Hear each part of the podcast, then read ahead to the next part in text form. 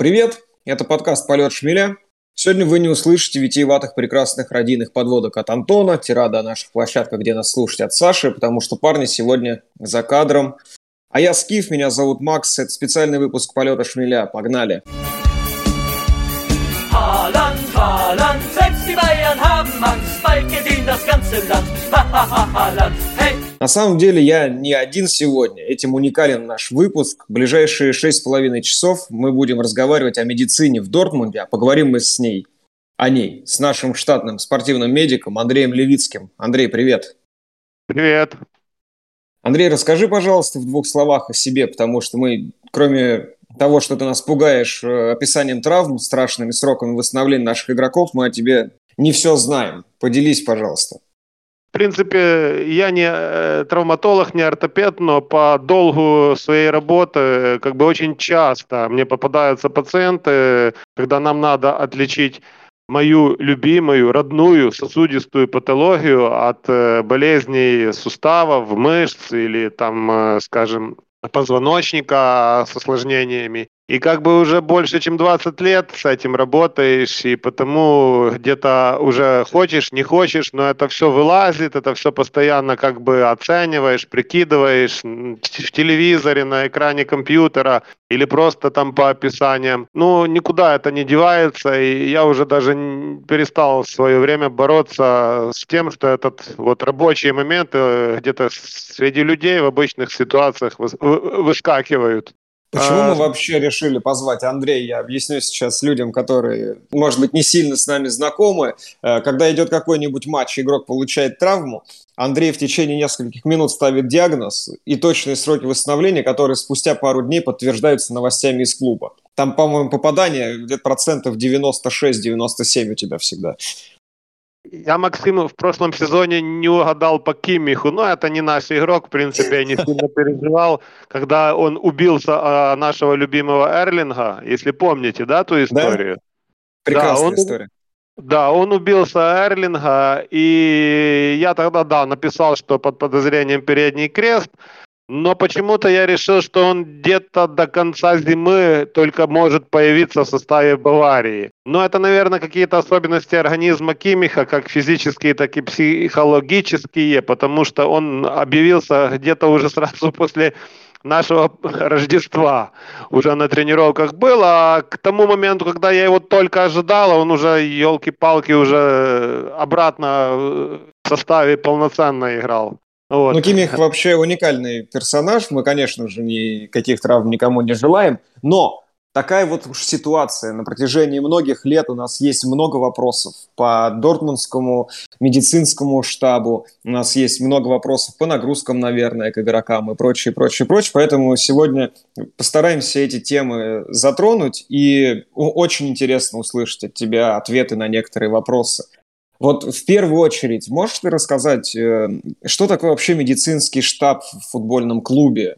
Э, кто эти люди? Много их, мало? В Дортмунде чем он уникален или интересен, или он такой же, как и все? Во-первых, э, я так знакомился, конечно же, я с этим вопросом это абсолютно, абсолютно другая медицинская структура, нежели я, э, как обычный врач или необычный, или врач стационара, привык э, понимать. Тем более я знаю, как начиналась советская медицина, я как раз тогда школу заканчивал, и учился я еще по советских методичках, которые при мне уже переписывались по-другому, ну, по крайней мере, на мой родной украинский язык. Далее, э, естественно, мы уже двигались вперед, когда отбрасывали учитывались многие моменты старой советской медицины, и тогда мы более смотрели на Европу, потому что вот вокруг меня очень много европейско ориентированных врачей, коллег было. Ну и сейчас как бы я уже не понаслышке, а поработал и побыл и не один э, раз в системе германской медицины, я могу точно сказать, что это э, спортивные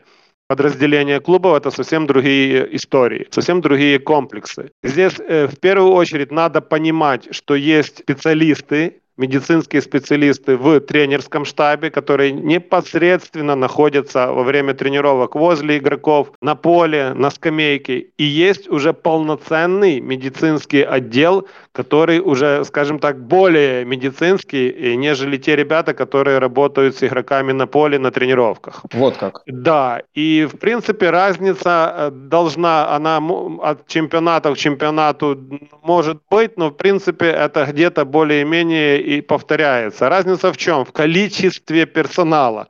Богатый клуб может держать больше специалистов медицинского профиля. Бедный клуб иногда даже может иметь всего одного врача, который и есть олицетворением всего медицинского отдела.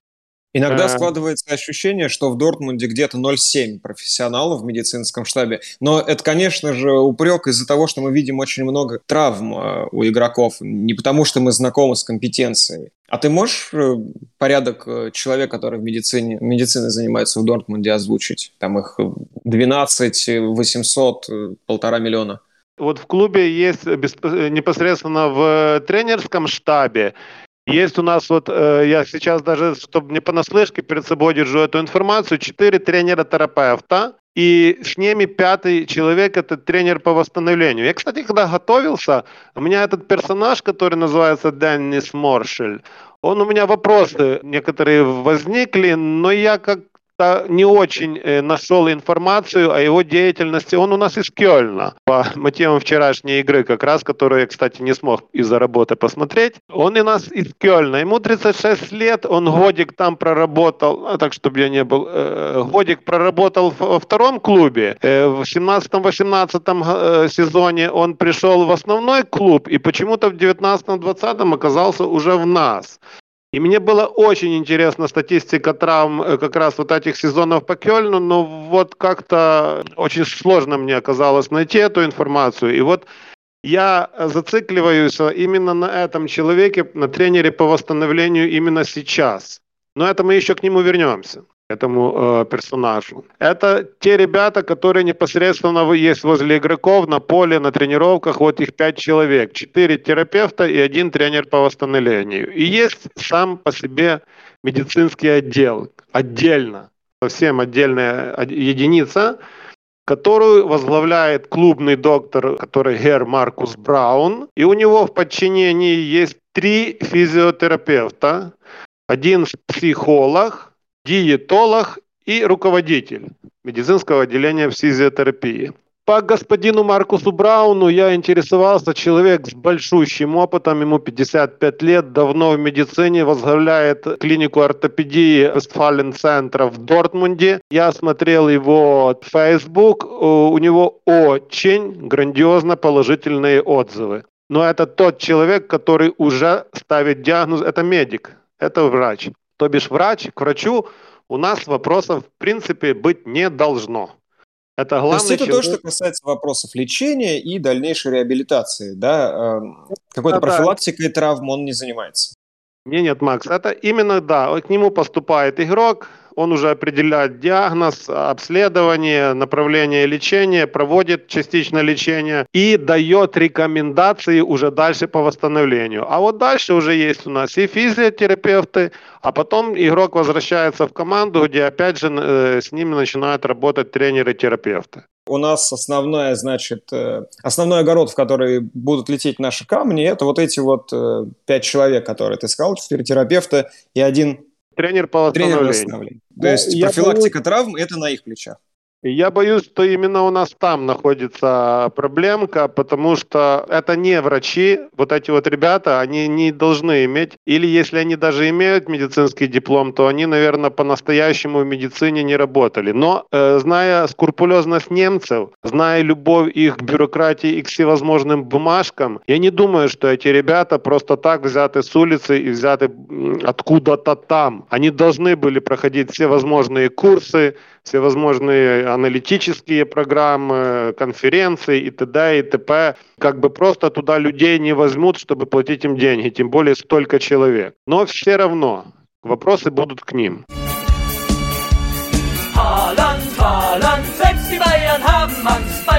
Das ganze Land. Ha, ha, ha, Haaland, hey! Ну давай немножко вернемся к началу. Э, с начала этого года у нас что-то порядка 20... Э, с начала этого сезона, точнее, у нас что-то порядка 20 травмированных игроков за там три месяца, получается.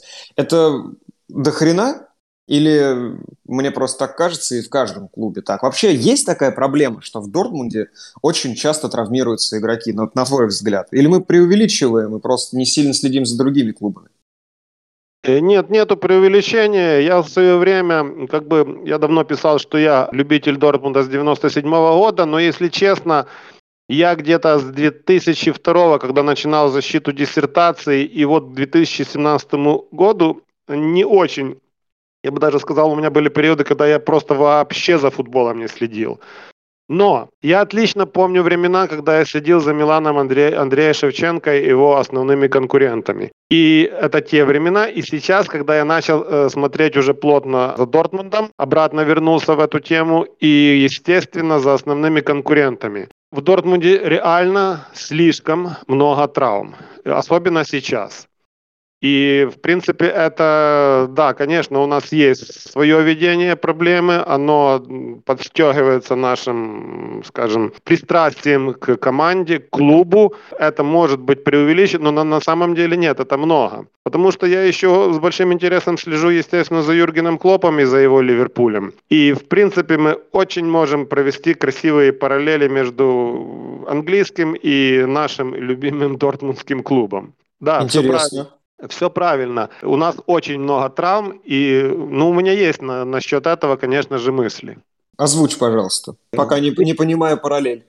Э, если вы вспомните, когда нас тренировал последних два с половиной сезона любимый нами Люсьен Фавр, у него же интенсивность игры была не настолько высока, как сейчас это у нас при Розе, и тут же интенсивность того же прессинга и самой игры прививает своим ребятам Клоп. Так вот в этом и находится вся проблема. Если команда играет быстро, прессингует много, э, она должна тратить слишком много э, мышечной энергии и мышечных сил – Естественно, все э, восстановительные процессы, начиная от диет, от режима игроков и заканчивая работой физиотерапевта, заканчивая работой ребят, по, э, тренера по восстановлению, вообще оно все должно исходить из этой ситуации. То бишь это надо, должно готовиться в межсезонье, выбирать это, ну, как бы надо программу развития игрока хотя бы на круг до зимнего перерыва и расписывать это все, и при том следить за тем, как ведет себя игрок в этих условиях. Я знаю, что в Дортмунде, я это видел не один раз в том же интернете, есть очень шикарные возможности восстановления и диагностики игроков.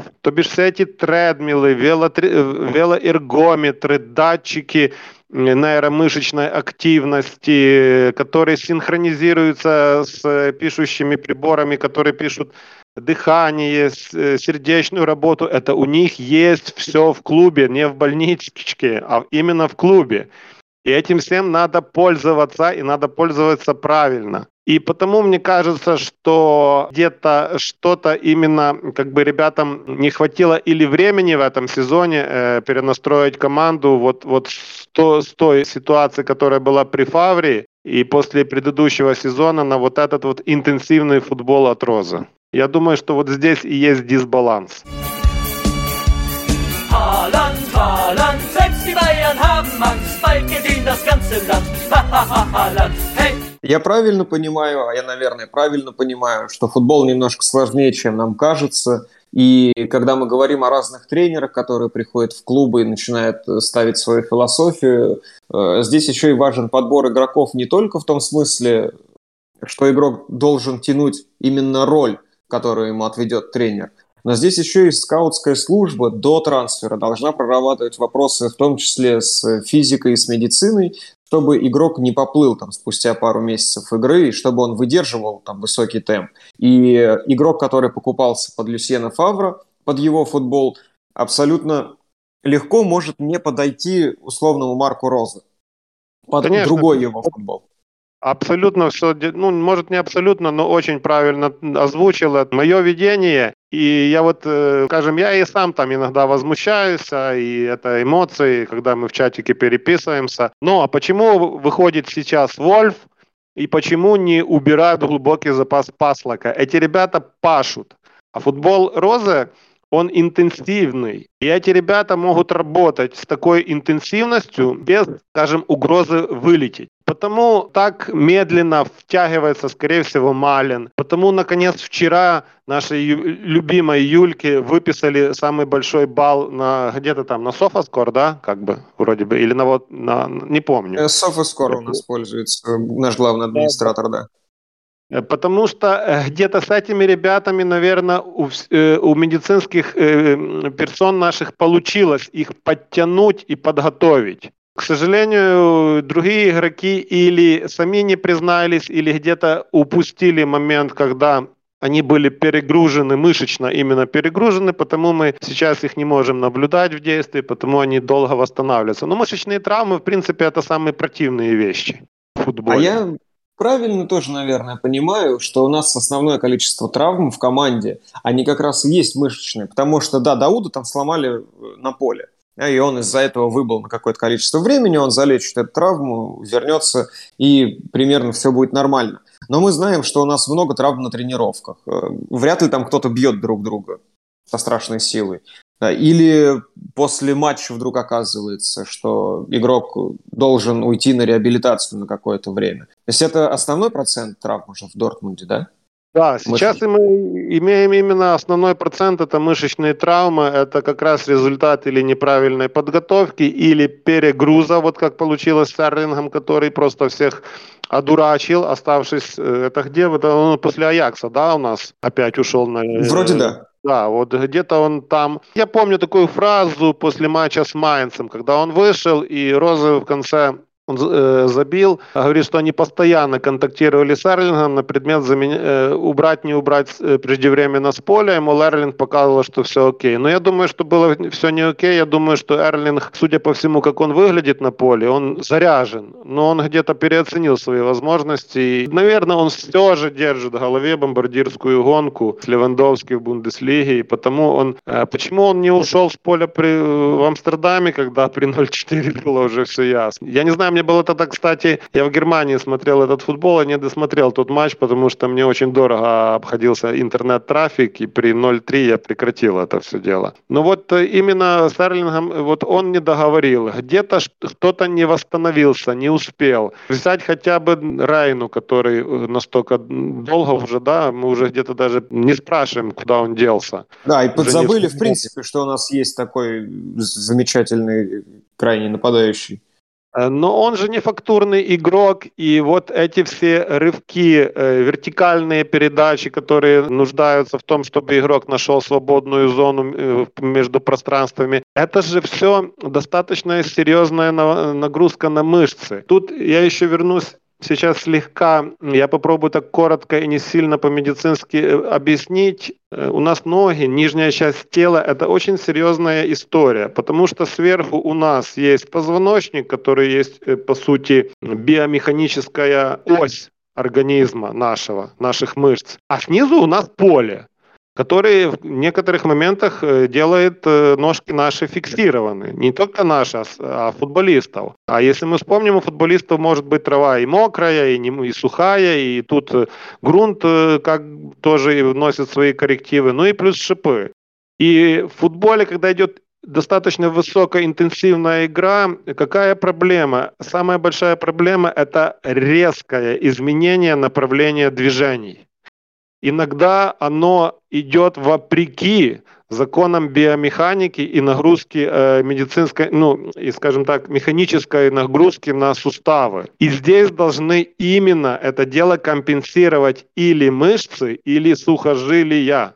И вот здесь и начинаются все вопросы. Если мышцы не реагируют, если они перегружены или наоборот вялые, уставшие, вот тут начинается уже формироваться как бы закладываться э, где-то какая-то основа будущей травмы. И вот это именно надо распознать. А, инди, а индивидуальность игрока, в том, э, в том числе физическую, не отменял никто. Но мне кажется, мы видели неоднократно именно вот такие травмы, о которых ты говоришь, когда игрок резко меняет направление движения, что-то дернул, там в основном меня вспоминается какая-нибудь задняя поверхность бедра, да, и добрый вечер, больничная коечка.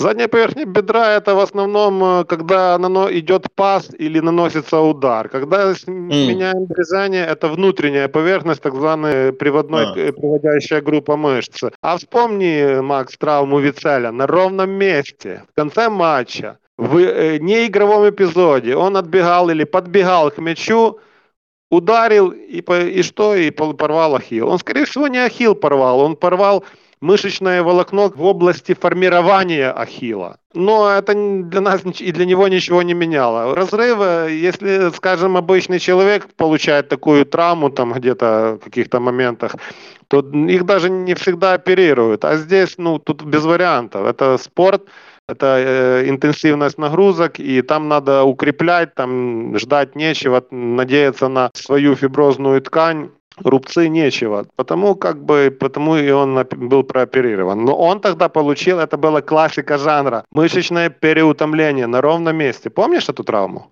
Да, да, да, очень хорошо. И он с огромным с гипсом ходил еще какое-то время, наверное, после операции. Ну, не гипс, да. это фиксирующая эта история, которая размером с две ноги. Там было удивительно, там было, по-моему, достаточно интенсивный матч, это уже было вроде бы при Терзиче, и где-то ближе к концу, после 70-й минуты, он, он, это был не игровой эпизод, абсолютно. Да-да-да. Вот это была классика жанра, что такое перегруз, э, не э, распознанный, не готовая мышца, и вот...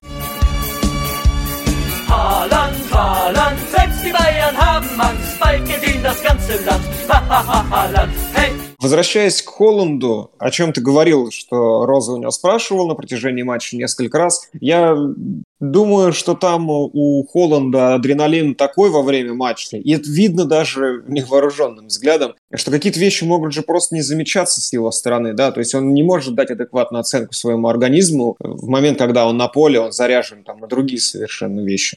Все правильно. У нас есть даже такая, как бы, гриф. Опять я никогда, как-то никогда не могу деться от немецкого языка никуда. Термин. Э, именно шок, адреналиновый шок. Это бывает, когда вот э, каждый из нас, из слушателей, вспоминает, когда получает сильный удар, и в до 5 секунд э, боль даже не чувствуется. Вот это именно из-за адреналина. Но когда этот адреналин mm-hmm. постоянно, человек себя накручивает, да, возможно, здесь он тоже э, не может адекватно оценить свое состояние, а плюс при контактной игре там ребята, коллеги мои, скажем так, медики выбежали, расмассажировали, азотом жидким э, прошлись, э, убрали болевой синдром, все-все-все сделали, и как бы оно превентивно, оно-то сделано, боли нету, но, но проблема-то не снята, ушиб остается, и уже игрок не его может э, адекватно не чувствовать как из-за психологии в этот момент, так и из-за медицинских мероприятий.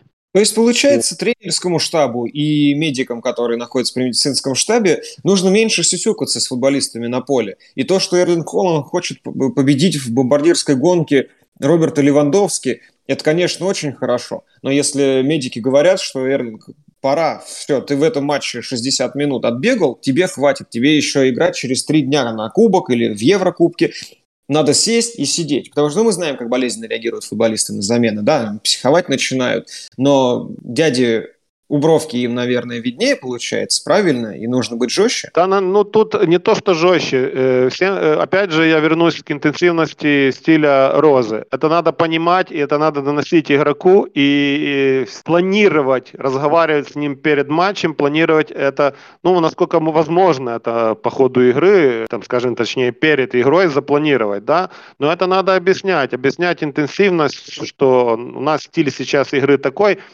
и надо бы будет уйти с поля. Да, конечно, это надо понимать всем, не только тренерам и физиотерапевтам, но и самим игрокам. Ну и, опять же, такой стиль, который исповедует Роза, который исповедует тот же, кто у нас, Клоп, тот же Тенхак, это все должно начинаться еще летом летом и с постоянными наблюдениями. Вот сейчас выход из травм, ну вот у нас за году, я о нем как-то писал, надо его вылечить хорошо, заиграть и продать. Он не будет играть, у него проблемы не с мышцами, у него мышцы не, даже не компенсируют его проблемы с коленями с коленом, тем у него уже, по-моему, какой-то там даже не первая травма, а уже какой-то по счету рецидив. Постоянно травмы коленного сустава. И я Почему не думаю, он не будет играть? Потому что сустав больной. То есть это, это хроническая уже какая-то история. Да, это фундамент. Это, это, фундамент, это фундамент биомеханики ноги. И потому, что обычно происходит, когда есть с суставом проблемы, на себя берут компенсацию мышцы и сухожилия. Но они как бы это вспомогательные механизмы. Основа нагрузки идет на сустав и на связки ну и на капсулу суставную. И вот потому, если э, я считаю, что если наши реально видят эту ситуацию так, как вижу себе ее я, как э, врач традиционной медицины, я, скорее всего, буду двумя руками за, если за году, через годик второй, э, все-таки выставлят на трансфере, продадут. Haaland, Haaland, selbst die Bayern haben Angst, bald gesehen das ganze Land. Ha, ha, ha, Haaland, hey! Вот так вот. Есть, оказывается, да. не только футбольно-игровые причины для того, чтобы продать игрока. Да, Слушай, да. ты уже озвучил какое-то количество причин, по которым в Дортмунде травм много. Если резюмировать и вот в двух словах ответить на вопрос, э, кто виноват-то в итоге и ну что делать? Э, посмотри, у меня, Макс, у меня еще в голове сидит такой момент. Иногда, иногда, иногда бывает, что в другом клубе с игроком получится, у него как бы меньше случается э, проблем. Опять же, это все зависит от философии игры тренера, от э, глубины скамейки, когда возможна ротация, но Вернемся именно к тому, зачем вы меня позвали.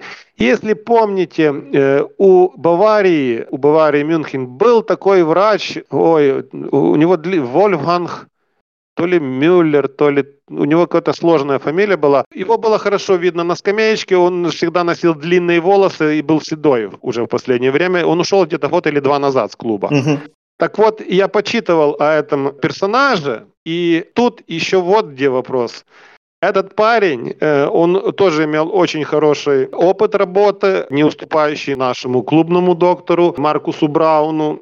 Только он работал в хирургии давно, в начале своей карьеры, а потом он ушел в терапевтическую восстановительную медицину. У него даже в Мюнхене есть свой праксис, не маленький, то бишь клиника а, частная. И вот этот вот парень, то есть, ну, врач, он уже не парень, мужчина, он, я читал, э, частенько поддавался критике своих традиционных коллег типа меня, но в Германии это вообще катастрофа. У них же лечение по протоколах. То бишь есть диагноз, есть э, такие-то отклонения, значит, у нас вот такой протокол лечения. Если есть другие э, отклонения по анализах, по рентгенах, по КТ, значит, совсем другой протокол. Но если есть препараты, которые имеют меньше, нежели 90% эффективности во время исследований рандомизированных, то бишь это, это огромных, это когда есть данные там более чем от 5000 э, пациентов или тех, которые попадают под исследование, то эти препараты, на эти препараты страховые компании не готовы раскошелиться. Так вот, вот этот вот парень, когда восстанавливались игроки Мюнхенской Баварии, он очень часто в, на этапах восстановления и подготовки игроков из использовал методики как физиотерапевтические, так и, медицинских, и медицинские препараты, которые не попадали под протокольные рекомендации. Он не боялся этим заниматься, он не боялся их использовать. И теперь, ну мы помним, да, в принципе, вот и Железный Кимих, и тот же Левандовский, который, и Мюллер, они же, ну, вылетают не так часто. Хотя у него были в команде и Робен, и Рибери, как бы стеклянный Робен, он же играл.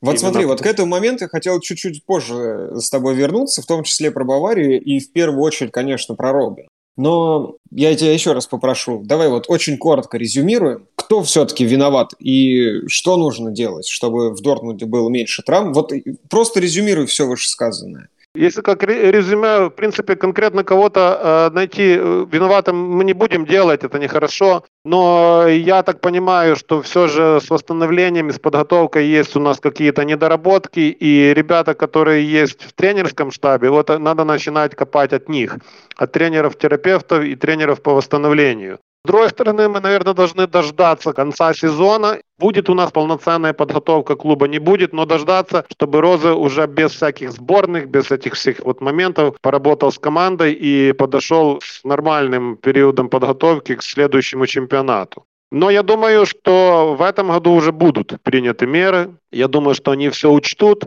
И, наверное, где-то у нас будет лучшая ситуация ближе к э, весне. В общем, это все работа в долгую, и быстро это все не решается, правильно?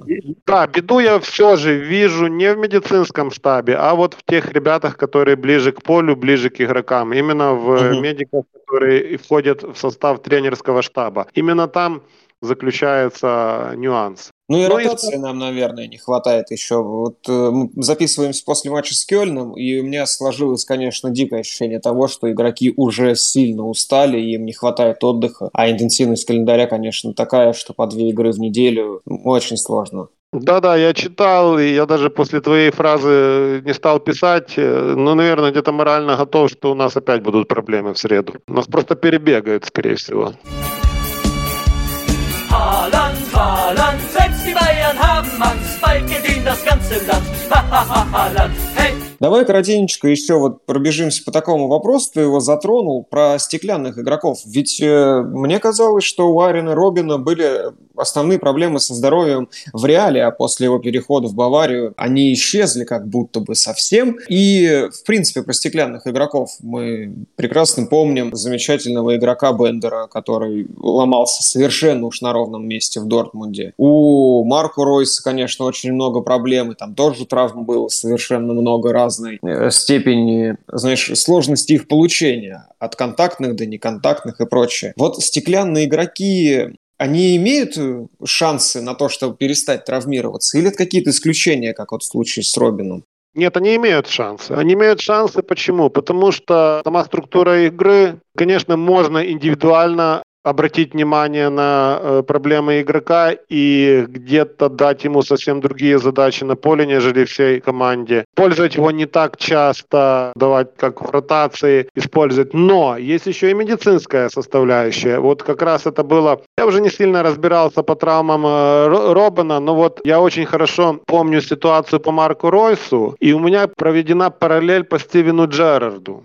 У них у обоих было, было при, проблема в приводящих мышцах, и именно не в самых мышцах, а там, где, скажем, точка крепления, куда сходится вся векторная нагрузка, это в паху. Если помните, наш Марко был неоднократно оперирован. Тогда, когда он 2000 какой год был, 14 да, не поехал на чемпионат э, мира в Мир? Бразилию, да. он тогда порвал крест. А вот когда есть проблемное колено, именно приводящая группа мышц берет на себя основную э, компенсаторную нагрузку. И вот они тогда начали у него и страдать эти мышцы.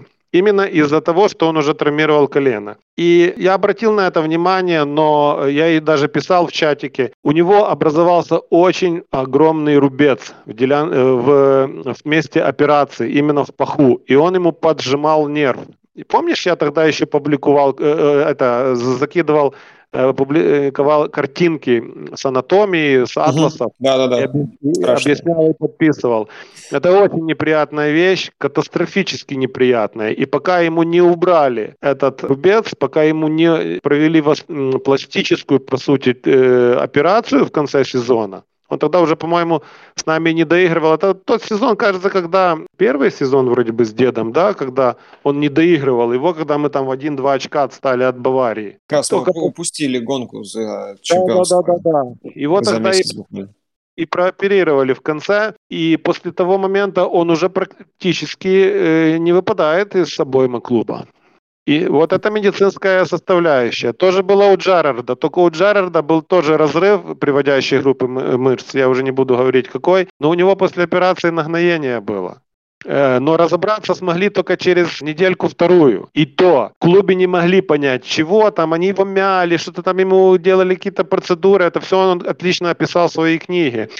Но потом они посмотрели, что ничего ни к чему не приводит, он играет на уколах, и ситуация не улучшается, если не ухудшается. И когда они сделали визит в больничку и сделали компьютерную томографию, все это чудесно э, стало э, видно. Причем там ситуация была очень интересная. Тогда сделали томографию, и на томографии не заметили этой ситуации. Он еще недельку отыграл, а врач, который его смотрел, постоянно контактировал с э, медицинским штабом Ливерпуля и знал про то, что ситуация ухудшается. И он эти все э, картинки с томографии отправил коллегам. И, и ему кто-то с другой клиники написал, что там же вы что, не видите, что у него там, где вы оперировали, есть проблемка. А какая Ничего проблемка? Себе. Вы оперировали, вы должны знать, что у вас было во время операции. Вот уже сами себе... Э, и он указал четко место, где, что, куда. И тогда тот хирург-ортопед, который оперировал Джерарда с Ливерпуля, он уже сложил все это в кучку, в пазл, и его угу. тогда переоперировали и проблему убрали. Но все, что ты говоришь, э, дает надежду на то, что Марко может закончить карьеру без каких-то больших выпаданий уже на год или хотя бы полгода, и что у нашего капитана со здоровьем до конца его игровой карьеры все будет хорошо. Ну, мы, я так услышал. Э, да, все правильно ты услышал. Я даже думаю, что если в него кто-то жестко не въедет, потому что угу. он, я наблюдаю, он себе позволяет идти достаточно в серьезные стыки, он уверен в себе сейчас. Он тогда в том сезоне, когда первый сезон играл э, при Фавре, он очень осторожно играл. Я тогда обратил на это внимание, потому что я и наблюдал так, и хотел, чтобы он играл, и я смотрел, что он где-то себя щадит, уходит. А сейчас он этого не да. делает. Было такое, я абсолютно согласен с тобой. Я тоже это замечал, как будто есть э, ну, даже страх в какой-то степени. Вот. Слушай, ну даст бог, и все будет действительно, ну как, не бог, а медицинский штаб, наверное, все-таки мы же про них разговариваем. Haaland, Haaland, selbst die Bayern haben Angst, bald gewinnt das ganze Land. Haaland, hey! И давай, наверное, подведем еще э, к такой теме, тоже коротенечко ее обсудим. Мы, скорее всего, будем выходить в международную паузу, и складывается ощущение, что в сборных игроки травмируются гораздо чаще. Как у тебя, какое мнение на этот счет? Э, может ли быть такое, что вот в сборных игроки травмируются гораздо чаще? Ну и почему такое может быть, если такой факт действительно имеет место? Да, у меня такое ощущение э, есть. Скорее всего, оно даже не относительно нашей любимой Боруссии, а вообще. Тут вопрос к тому, как сборная относится к тем игрокам, которые попадают в их распоряжение. Потому что, ну, все понимают, клуб – это предсезонка, сезон вкатывания, пик формы, спад формы, потом перерыв в чемпионате, там у кого неделя, у кого две недели, классический немецкий перерыв обычно месяц, половина декабря, половина января. И есть, я более чем уверен, что всегда присутствует план подготовки игроков э, с учетом э, нюансов сезона, нюансов календаря, и это регулируется. Сборные это взяли, попользовались, отдали. Понятно, что контакт с клубами есть, понятно, что до конца травмированных игроки не едут, но мы помним, как красиво делали вояжи в сборной и Герейро, и Минье с Азаром, чтобы клубные врачи посмотрели и вынесли свой вердикт, что да, не годятся они для игры. Но даже вот такие вот движения, когда игрок полетел в сборную, получил диагноз, подтверждение клубного, вернулся. О чем это говорит? О том, что федерации это же время. Это потеряно в реабилитации 1-2 дня. Это Игрок не прошел физпроцедуру, не прошел массаж, не прошел какой-то восстановительный э, лечебно-физкультурный комплекс. Понимаете, и это отбрасывает обратно, назад восстановление игроков всегда. Вот, вот такие вот движения, это в первую очередь меня настораживает на то, что сборным все равно. Они вот имеют возможность там нашуметь на клуб, помахать пальчиками, сказать, а санкции FIFA или UEFA будут, если игрок не приедет. Потому как бы я все же понимаю, что сборные более чем больше. Они как бы идут как пользователь игрока, а не как, э, скажем, команда, которая заинтересована в конкретном футболисте. Ну и то же самое касается, когда игрок приезжает в сборную, и между матчами там могут примерно наплевательски относиться на восстановительную какую-то работу. Ну, я, я думаю, что ее не слишком там и есть. Там она какая-то mm. должна, она, наверное, ну, как бы, сколько игроков же много в сборной, там же два состава, и со всеми надо отработать. Понятно, тех, кто, кто сыграли первый матч, и планируется через два дня на третий, э, на следующую игру, с ними работать интенсивнее и активнее. Но опять же, это надо понимать игрока, это надо видеть его постоянно, это надо видеть, как он на тредмиле, на велоэргометре, его движение, оценивать это все. Но это в сборной нереально. Это вот как э, неотложная хирургия. Увидел, есть протокол, острый аппендицит, оперируем, все, погнали оперировать, потому что есть э, показания, угрожающие жизни. А вот плановые операции, ситуации. У нас оценки, иногда даже неделю присматриваемся к пациенту, угу. стоит, не стоит. Лишь мы готовим его, как бы осматриваем со всех сторон. Вот это вот клуб. А не отложка ночью, вот это вот сборная.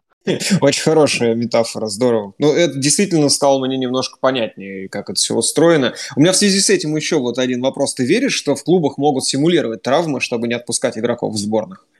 Думаю, что нет.